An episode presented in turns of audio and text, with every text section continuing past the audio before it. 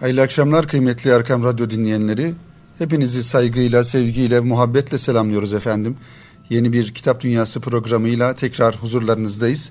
Bizleri şu an radyoları başlarında dinleyen bütün dinleyenlerimizi İstanbul'umuzda, Bursa'da, Kayseri'de, Yalova'da ve e, diğer illerimizde bizleri dinleyen bütün dinleyenlerimize Kitap Dünyası programından saygılarımızı ve hürmetlerimizi gönderiyoruz efendim. Kıymetli dinleyenler, Kitap Dünyası programı Erkam Radyosu'nun kurulduğundan beri Allah'a çok şükürler olsun. Ara vermeden, fasıla vermeden sizleri yayın dünyasının yeni çıkan kitaplarıyla ve en güzel kitaplarıyla buluşturmaya devam ediyor. Ve malumunuz olduğu üzere her programımızda elimizden geldiği kadar sizlere kitaplarımızın muhtevalarını anlatmaya çalışıyoruz. Yeni çıkan kitaplarımızı sizlerle buluşturmaya çalışıyoruz. Tabi bizim programımızın asıl e, gayelerinden bir tanesi kıymetli dinleyenler burada kitap kritiği yapmak değil, kitap tahlili yapmakta değil. Sadece sizleri kitap seven dostlarımızı ve kitaplarla e, irtibatını sağlayan, irtibat içinde olan e, dinleyenlerimizi bu kitaplarla biraz daha yakından tanıştırıp bu kitapların daha yakından okunmasını sağlamak. Bizim Kitap Dünyası programının ana gayesi bu. Sizleri kitaplarla buluşturabilmek. O yüzden programımıza kıymetli dinleyenlerimiz programımızın birinci bölümünde kitaplarımızın tanıtımına geçmeden önce şöyle bizler için çok kıymeti e, olan ve e, kitap kurtları için, kitap dostları için, kitap seven insanlar için çok ayrı bir yeri olan bir mekandan, kütüphanelerden ve kitap mekanlarından kısaca bahsetmek istiyoruz. Zira bugüne kadar e, herhalde kitap okuyan insanlar olarak mutlaka yolumuz bir şekilde kütüphanelerden geçmiştir. Kütüphanelere ziyaretlerde bulunmuşuzdur. Oradaki kitapları yakından görmüşüzdür. Bu anlamda baktığımızda kıymetli dinleyenler hakikaten son yıllarda kitap faaliyetleri, kitapla ilgili kültürel faaliyetler gerçekten de e, kayda değer bir anlamda artış gösteriyor. Bunu da sevinçle, memnuniyetle karşılıyor, e, karşılıyoruz. O yüzden bir taraftan kısa zamanlı fuarlar şeklinde kitap aktiviteleri e, yapılırken diğer taraftan yüzyılların kültürünü, yüzyılların bilgi birikimini e, muhtevalarında barındıran hakikaten şehirlerimizde çok güzel kütüphaneler var. Özellikle bu anlamda İstanbul'u başta saymak gerekiyor. İstanbul'da Osmanlı bakiyesi olan ecdadımızın kültürünü, kültür mirasını bizlere aktaran çok güzel kütüphaneler var. Mutlaka bu kütüphaneleri de elimizden geldiği kadar ziyaret etmeli ve oradaki kitaplarla tanışmalı, görüşmeli ve o kitaplarla yakın bir irtibat içerisinde olmalıyız. Kıymetli dinleyenlerimiz şunu da ifade etmek gerekiyor. Bizler kitabı olan bir dinin mensuplarıyız. Bizler kitabı olan bir peygamberin arkasından gidiyoruz. Ve bizler ilk emri okumak olan, oku olan bir e, dinin mensuplarıyız. Bu açıdan baktığımızda bizim kitapla olan bağımız, irtibatımız normal bir irtibat değildir. İşin ruhani boyutu, manevi boyutu da söz konusudur. Onun için biraz e, dedik ki programımızın başında birinci bölümünde bu kitap mekanlarından bahsedelim sizlere. Bu anlamda sizler için hazırlamış olduğumuz bir metinden de istifade ederek inşallah kütüphanelerin ne kadar güzel ortamlar olduğunu ve bizim ruh dünyamızda, kitap dünyamızda hangi anlama geldiğini ifade etme noktasında bir takım fikirlerimizi sizlerle paylaşmaya çalışalım. Kitap mekanları denilince efendim doğal olarak aklımıza ilk önce küfüyle, kokusuyla, tozuyla ve binlerce efsaneye dönüşen yazar ve kitap adlarının dolaştığı büyüleyici, etkileyici mekanlar olarak tabii ki en başta kütüphaneler gelir. Daha sonra da yine kitap mekanları dediğimizde insanların bireysel olarak hazırlamış oldukları kütüphaneler veya kurumların, kuruluşların ihdas etmiş oldukları kütüphaneler gelir. Büyük küçük kitap evlerini, sahafları, sahafların ve buraların müdavimlerini, kitapla, birbirleriyle ilişkilerini, bin bir türlü ve her biri ayrı birer efsaneye dönüşen hikayelerini, okur yazarların çalışma odalarını, daha başkalarını da eklememiz gerekir kuşkusuz. Kitap mekanları dediğimiz zaman. Yeni zamanlarda ortaya çıkan okuma salonları, kafeler, ortak ilgileri kitap veya yazı olan arkadaş gruplarının toplandığı kimi yerlerinde zaman zaman kitap okunan, hatta yazı yazılan ve birer hikayesi olan mekanlar olarak işlev gördükleri de e, söz konusu oluyor. Bizim toplumumuzda kıymetli dinleyenler, kıraathane olarak da bilinen oyun mekanlarının kuruluş ve adlandırılış sırasındaki niyetler gerçekleşemeyince maalesef kahvehane adıyla değişmesi süreç içinde birer oyun salonlarına yani kelimenin de tam anlamıyla gerçek anlamda oyun salonlarına dönüşmeleriyle örtüşmüştür ki bu da üzücü bir durumdur.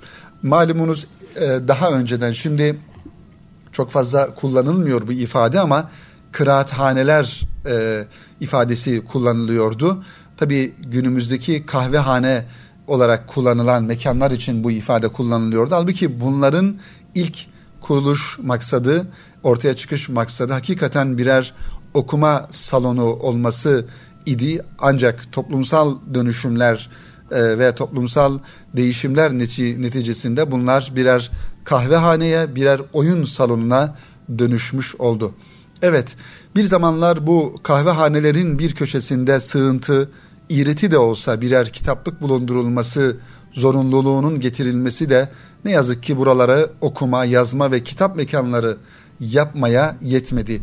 Bu tabi kıraathane düşüncesini devam ettirme anlamında kıymetli dinleyenler e, bir zamanlar böyle bir uygulama yapılmaya çalışılmıştı. Bir kanuni zorunluluk olarak ama bu da maalesef tutmadı ve e, kitaplar bir köşede kaldı. İnsanlar onların yüzüne bakmaz hale geldi. Dolayısıyla bu mekanlar toplumsal anlamda ister okur ister yazar olsun kitapla ilgili insanlar üzerinde bağımlılık etkisi bırakan bir mekan olamadılar. Kütüphanelerdeki gibi böyle mekanlar olamadılar. İnsanlar daha çok oralara gidip günümüzde maalesef günümüzde insanlar daha çok oralarda boş vakit geçirmek için, hatta oyun oynamak için, hatta e, maç izlemek için oralarda e, bulunur oldular. Ancak biz toplum olarak bu mekanları bir okuma merkezleri yapma noktasında maalesef başarılı olamadık. Evet, ancak kimi yazarlar için masası, ısınma imkanı, çayı, kahvesi gibi nedenlerle bir tür çalışma ve buluşma görevi ifa ettikleri de olmuştur bu tür yerlerin. Bu açıdan bakıldığında bugün 70-80 yaşlarında bulunan yazar kuşağının gençlik yıllarında bu kahvehanelerin birer okuma, yazma ve kitap mekan olarak işlev gördüklerini söyleyebiliriz.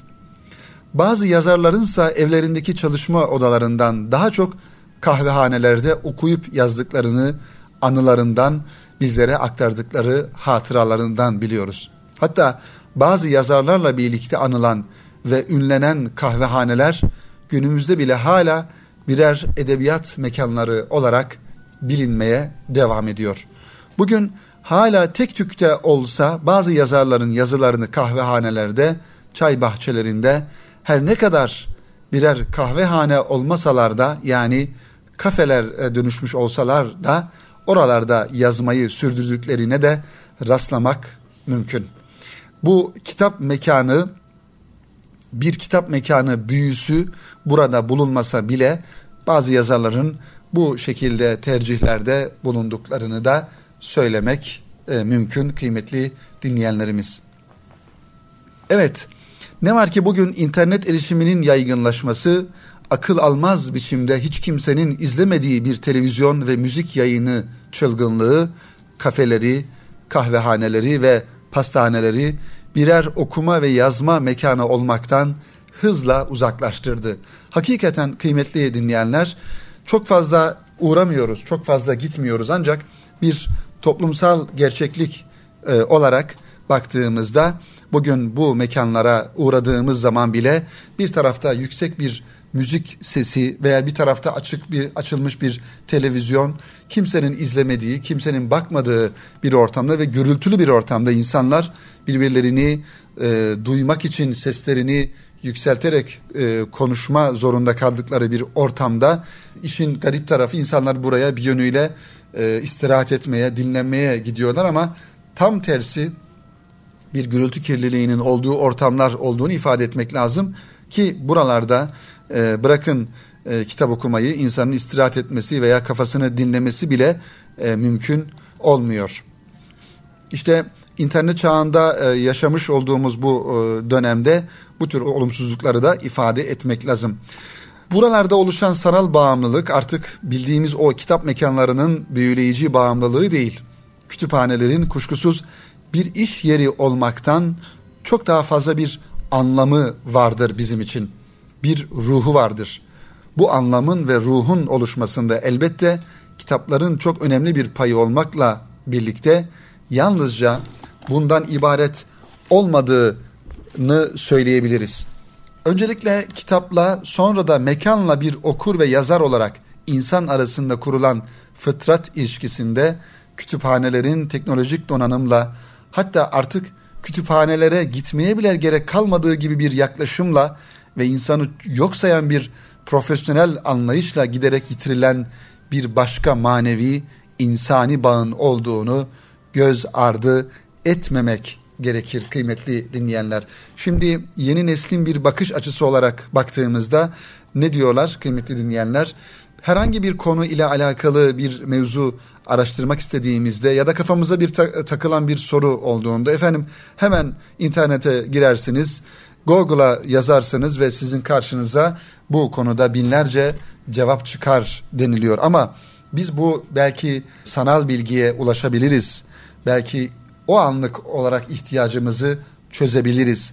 Ama kitapla insan arasındaki o manevi bağı, o ruhu nasıl e, teşkil edebiliriz, nasıl oluşturabiliriz? Orası da e, ayrı bir e, soru işareti. Kıymetli dinleyenler, insanla kitap arasındaki bu e, anlam ve ruh bağını e, oluşturmak için bu mekanlara, kütüphanelere mutlaka gitmek lazım. Kütüphanelerin içerisinde dolaşmak lazım. Kitaplara bakmak lazım.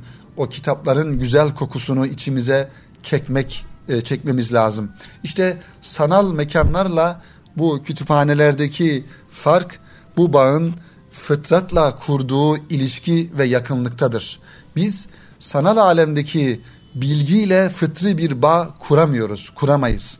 Bizim de bu anlamda kanaatimiz odur ki kitap mekanlarının insan tabiatında, insan ruhunda oluşturduğu bağımlılık bu yakınlık ve ilişki temeli üzerinde kendisini var ediyor.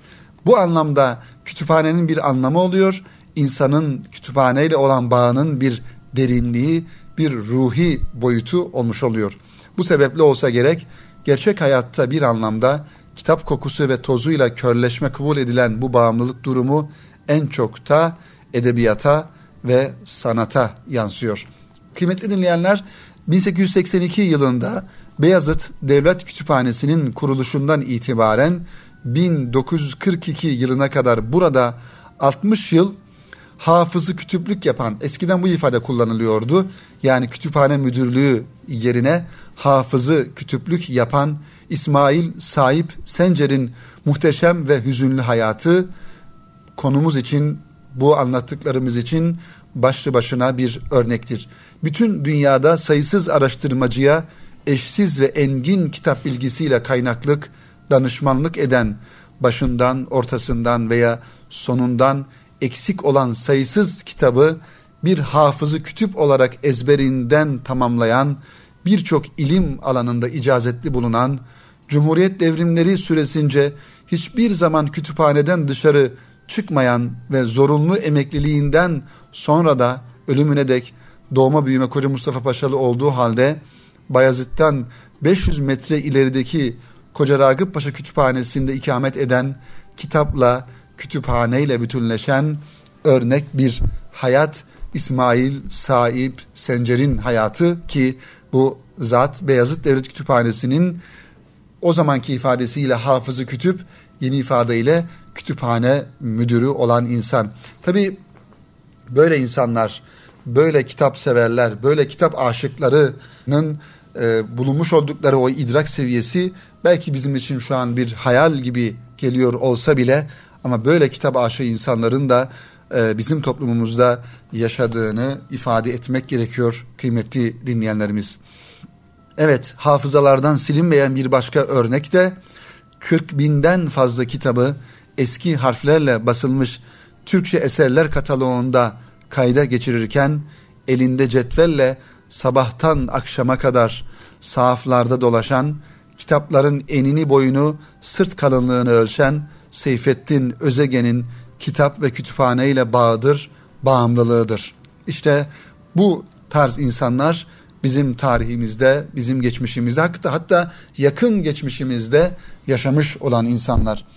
Onun için bu insanların kütüphaneyle kurmuş olduğu o muhabbetin sanal alemdeki bilgiyle, sanal alemdeki kitapla, kitap dünyası ile kurma, e, oradaki ilişki ile aynı anlamda değerlendirmek el, elbette ki e, yanlış olur kıymetli dinleyenlerimiz.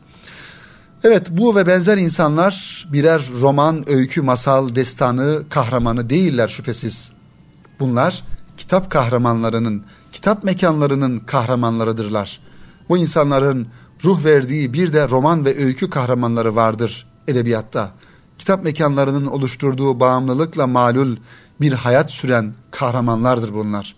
Bu karakterler bazen ironik, bazen eleştirel, bazen de acemice ama imrenilmesi gereken bir hayat sürerler. Yalnızca kitaptan ibaret dünyalarında. Hayatı ve yaşamayı bilen insanların arasında sanki hepsi birer tutunamayandır günümüz anlayışına, günümüz mantığına göre. Sadece kitapların o büyülü kokusuna, küfüne, yalnızca kendileri için var olan o tenha, o mütevazı dünyaya tutunurlar bu insanlar, bu kitap dostları.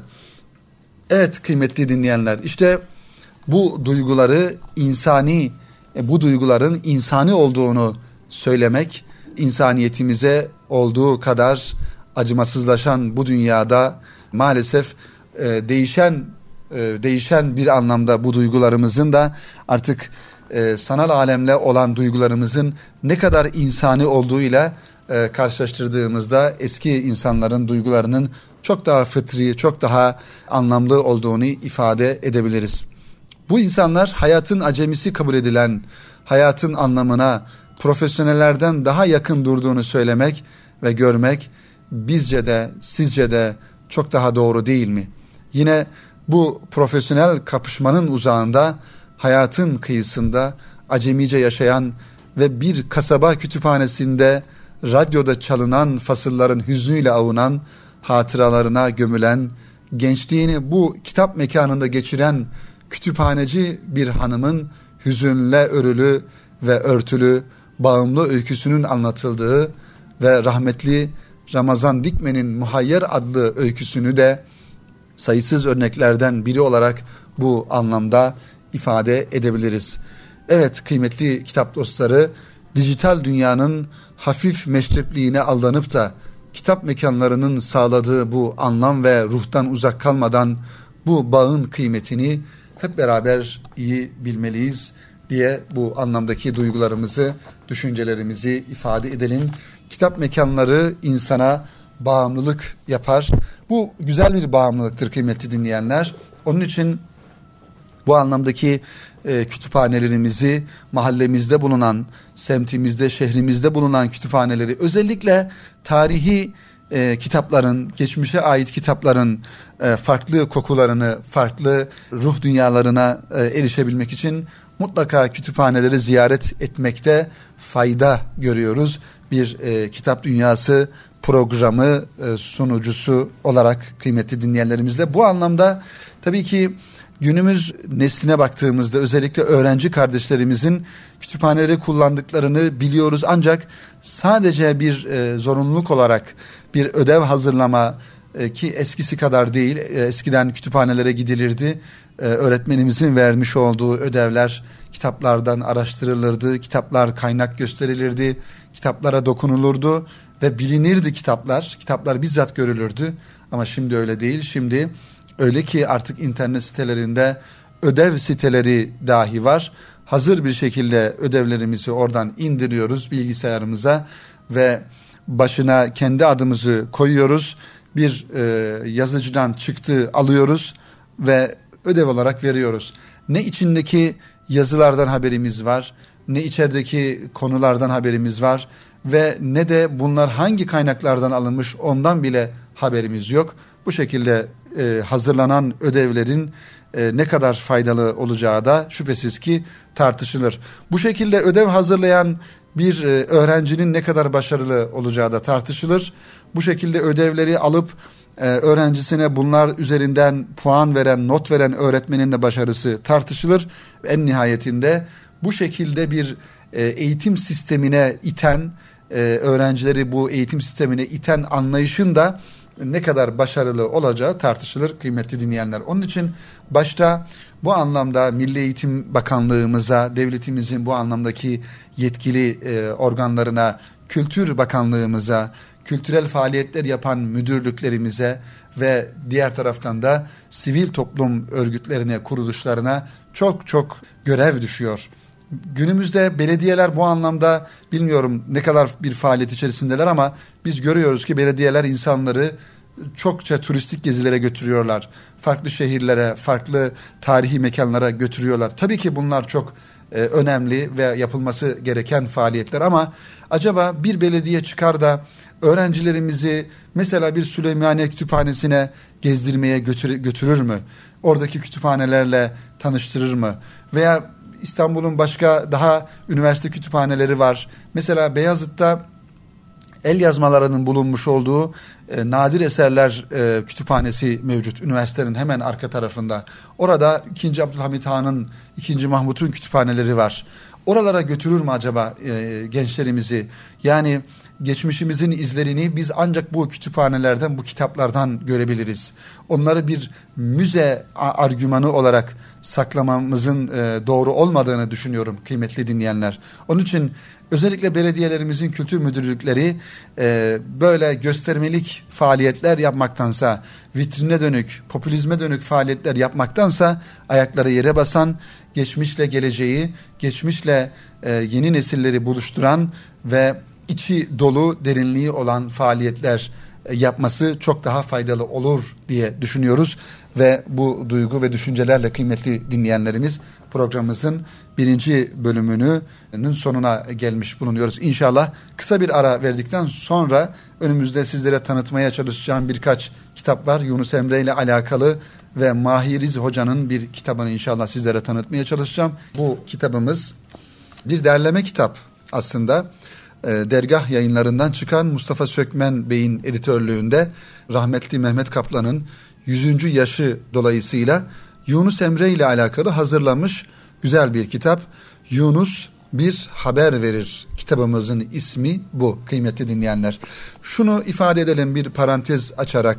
Tabi burada herhangi bir televizyonun ya da herhangi bir televizyon dizisinin reklamını yapmak anlamında algılanmasın bu ifadelerimiz kıymetli dinleyenler. Ancak güzel şeyleri çoğaltmak adına, güzel şeyleri duyurmak adına ifade edelim. Hakikaten son yıllarda televizyonlarda, bazı televizyonlarda bizim geçmişimizi, tarihimizi, tarihi köklerimizi en doğru şekilde anlatan e, televizyon dizileri, yapımlarını görüyoruz. Bu da bizi sevindiriyor. Bu anlamda e, kıymetli hocalarımızdan Mustafa Tatçı hocamız biliyorsunuz ki Yunus Emre ile alakalı Türkiye'de söz söyleyebilen bu anlamda eserler e, vermiş olan bir hocamız Mustafa Tatçı hocanın Yunus Emre ile alakalı bir külliyatı var kıymetli dinleyenler.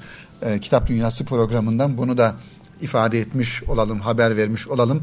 Yunus Emre Divanı aynı zamanda Yunus Emre ile alakalı farklı çalışmaları. İşte TRT bir televizyonunda yayınlanan Yunus isimli televizyon dizisi de bu e, kitaplardan Mustafa Tatçı Hoca'nın kitaplarından istifade edilerek e, yapılmış, hazırlanmış bir televizyon dizisi. Tabi burada anlatılan hikayeler, kıssalar hakikaten e, çok güzel tasavvufun özünü, güzelliğini anlatan e, anekdotlar, menkıbeler bu anlamda bunu da hatırlatmış olalım. İşte elimizdeki bu kitap kıymetli dinleyenler dergah yayınlarından çıkan Mustafa Sökmen beyefendinin editörlüğünde Mehmet Kaplan'ın 100. yaşı dolayısıyla Yunus Emre ile ilgili gazete ve dergilerde yayınlanmış ve bazıları kitaplarında da bulunan yazılarını bir araya e, getirilmiş hali olarak karşımıza e, çıkıyor. Yani Mehmet Kaplan'ın hayattayken gazetelerde dolaylı veya direkt Yunus Emre ile alakalı yazdığı yazılardan oluşan bir toplama, e, bir derleme kitabından bahsedeceğim. İnşallah Yunus Emre'ye de biraz daha dikkatlerimizi bu anlamda e, çekmiş olalım programımızın bu bölümünde. Evet kıymetli dinleyenler, bu kitap iki bölümden oluşuyor. Birinci bölüm Mehmet Kaplan'ın çeşitli dergi ve gazetelerde yayımladığı denemelerden, ikinci bölüm Yunus Emre üzerine yazdığı ilmi makalelerden oluşuyor. Birinci bölüm yani denemeler olarak ifade e, ettiğimiz e, birinci bölüm e, daha çok Yunus Emre üzerine yazılmamış ama bir şekilde Yunus Emre ile alakalandırılmış yazılardan oluşuyor. Kitabı zaten ilginç kılan hususlardan bir tanesi de bu. Mehmet Kaplan burada ideolojiler, kültür, eğitim, gelenek, milliyetçilik, kapitalizm, sevmek, hümanizm gibi neredeyse her konuda kalem oynatmış. Konuya orasından burasından mutlaka bir Yunus Emre mısrağı da koymuş. Evet ve onu bu şekilde yorumlamış. Meseleye bir de bu yorum açısından yaklaşmış. Yunus bir haber verir isimli kitabında.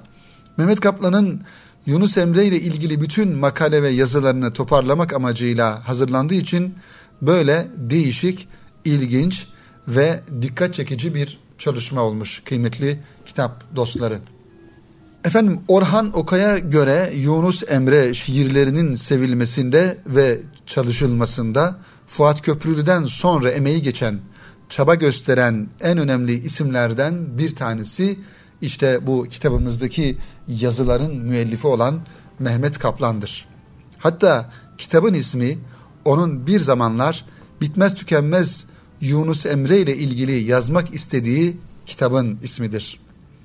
Kitabı tamamlayamamış Mehmet Kaplan son zamanlarına kadar da bu yazıların bir araya getirilmesine kitabı yazıp bitirmek ümidiyle olsa gerek müsaade etmemiş. Tabii ki Mehmet Kaplan'ın da kıymeti dinleyenler böyle bir düşüncesi varmış ama maalesef tabii hem ömrü vefa etmemiş hem de hayattayken bu konudaki yazıları tamamlayamadığından dolayı da başkalarına da bu anlamda müsaade etmemiş. Ta ki 100. yaşına gelene kadar dergah yayınlarından Mustafa Sökmen Bey bu kitabı hazırlamış. Yunus Emre Divanı'nı okumak yönünde Mehmet Kaplan'ın iki teklifi vardır yazıları bu teklifin ötesinde bir anlamda uygulamadır. Tekliflerden biri Mehmet Kaplan'ın ifadesiyle çağımızdan ona haberler götürmektir. Yani çağımızın sorunlarını Yunus Emre divanını okurken onunla dertleşir gibi yeniden düşünmektir. Acaba günümüzde yaşanan problemlere Yunus Emre'nin şiirlerinde çözüm bulabilir miyiz? Onun şiirlerinde bugün bugüne dair izler, mısra ve konular var mıdır? Mehmet Kaplan ne zaman Yunus Emre'ye bu şekilde yaklaşsam mutlaka Yunus Emre'den bu konularda günümüzün problemlerine mutlaka bir cevap alırım diyor. Kitabın ilk bölümündeki yazılar bunun göstergesi ve yöntemiyle doludur. Komünizmi, sosyalizmi, kapitalizmi, İslam'ı, dervişliği, diğer dinleri Mehmet Kaplan Yunus Emre ile birlikte düşünür ve onda yeni açılımlar yakalamaya çalışır. Verimli bir çalışmaya dönüşür bu eser bu anlamda. Mehmet Kaplan'ın diğer Yunus Emre okuma yöntemini şu şekilde ifade edelim. Kendi ifadesiyle başkaların da onu bulmaktır. Descartes, Platon, Freud, ve diğer bir sürü şair, filozof ve edebiyatçı da Yunus Emre'nin fikirleriyle karşılaştığını belirtir bize Mehmet Kaplan. Bunu Yunus Emre'yi değişik açılardan okumak, değerlendirmek ve düşünmek olarak sunar. Bu bir okuma yöntemidir. Yunus Emre ile diğer şairler arasındaki fikri ortak ve farklı yönleri bulmak. Bu yönteminde kendi içinde birçok sakıncasının olduğunu da ifade edelim kıymetli dinleyenler. Mehmet Kaplan'ın kullandığı Yunus Emre okuma yöntemlerinden birisi olan çağımızdan ona haber götürmek, yani günümüz meselelerine Yunus Emre'de cevap aramak, Yunus Emre şiirlerine olmayan anlamlar yüklemekle sonuçlanabilir. Bunun da sakıncasının olduğunu ifade ettik. Mehmet Kaplan bundan dert yanar aslında. Yunus Emre'yi tasavvuftan, mistisizmden, İslam'dan soyutlayarak düşünmeye çalışanlara ki bu yaklaşım aynı zamanda biliyorsunuz Mevlana Hazretleri ile Hacı Bektaşi Veli ile ilgili de yapılıyor maalesef. O insanları kendi asıl durdukları yerden, asıl düşüncelerinden farklı şekilde yorumlayarak çağımızdaki bir takım bozulmuş, kokuşmuş düşüncelere maalesef malzeme yapmak isteyen insanların da olduğunu ifade edelim kıymetli dinleyenlerimiz. Onun için biz Yunus Emre'yi hiçbir zaman İslam'dan, tasavvuftan ayrı düşünemeyiz. Yunus Emre kesinlikle İslam'dan ayrı düşünülemez dedik. Onda insan sevgisi Allah inancından dolayıdır. Allah insan, kainat bir bütündür der. Fakat gönül yapmak konusunda kendisi de aynı şekilde davranır. Gönül yapmanın Yunus Emre'ye göre dini vazifelerden daha üstün olduğunu söyler. Oysa örnek verdiği dizeden bu anlamı çıkarmak zordur. Yunus Emre der hoca, gerekse var bin hacca, hepsinden iyice bir gönüle girmektir. Bu dizede birini diğerinden üstün tutmak değil, dini vazifelerini yerine getiren kişilerin ıskaladığı yön ve inceliklerin önemini vurgulamak, bunu etkileyici bir şekilde ifade etmeye çalışmak vardır. Çünkü Yunus Emre'nin Yunus Emre şiirinin ilk muhatabı ve aynı zamanda Yunus Emre'nin muhatabı tabii ki Müslümanlardır. Evet bu konuda kıymetli dinleyenlerimiz şunları ifade edelim. Yunus Emre üç yöntemle okunur. Yunus bir haber veririn ikinci bölümü ilmi, akademik makalelerden oluşur dedik ve bu şekilde kitaba bir soğukluk atfettik belki. Öyle değil. İkinci bölümde birincisi kadar zengin ve renkli. Aslında Mehmet Kaplan'ın ilim adamı ve mütefekkir yönüyle ve Yunus Emre okumaya dönük önerdiği üçüncü yöntemle bu bölümde karşılaşıyoruz. Üçüncü yöntem kıyastır. O Yunus Emre'nin mesnevisi olan Risaletün Nusiye ile Oğuz Kağan destanı ve Dede Korkut kitabı arasında bir kıyaslamaya gider. Bu şekilde Alp tipi ile Derviş tipi arasında arasındaki ortak ve farklı yönleri yakalar ve bizlere sunar. Onların dünyaya bakışlarını ayrıntılarla, ayrıntılarıyla anlatır. Oğuz Kağan Destanı ve Dede Korkut kitabını Türklerin İslamiyet öncesindeki Yunus Emre Divanı ve Risaletün Nusiye'yi ise İslamiyet sonrası düşünce ve duygularını anlatırken kullanır. İşte Mehmet Kaplan Hoca bu üç yöntemle Yunus Emre'yi nasıl okumamız gerektiğini bizlere gösterir. Yunus bir haber verirle de bunun örneklerini görüyoruz. Yunus bir haber verir isimli kitap Mehmet Kaplan'ın dergah yayınlarından 2015 yılında yayınlandı ve bu kitap kıymetli dinleyenler 302 sayfeden oluşuyor.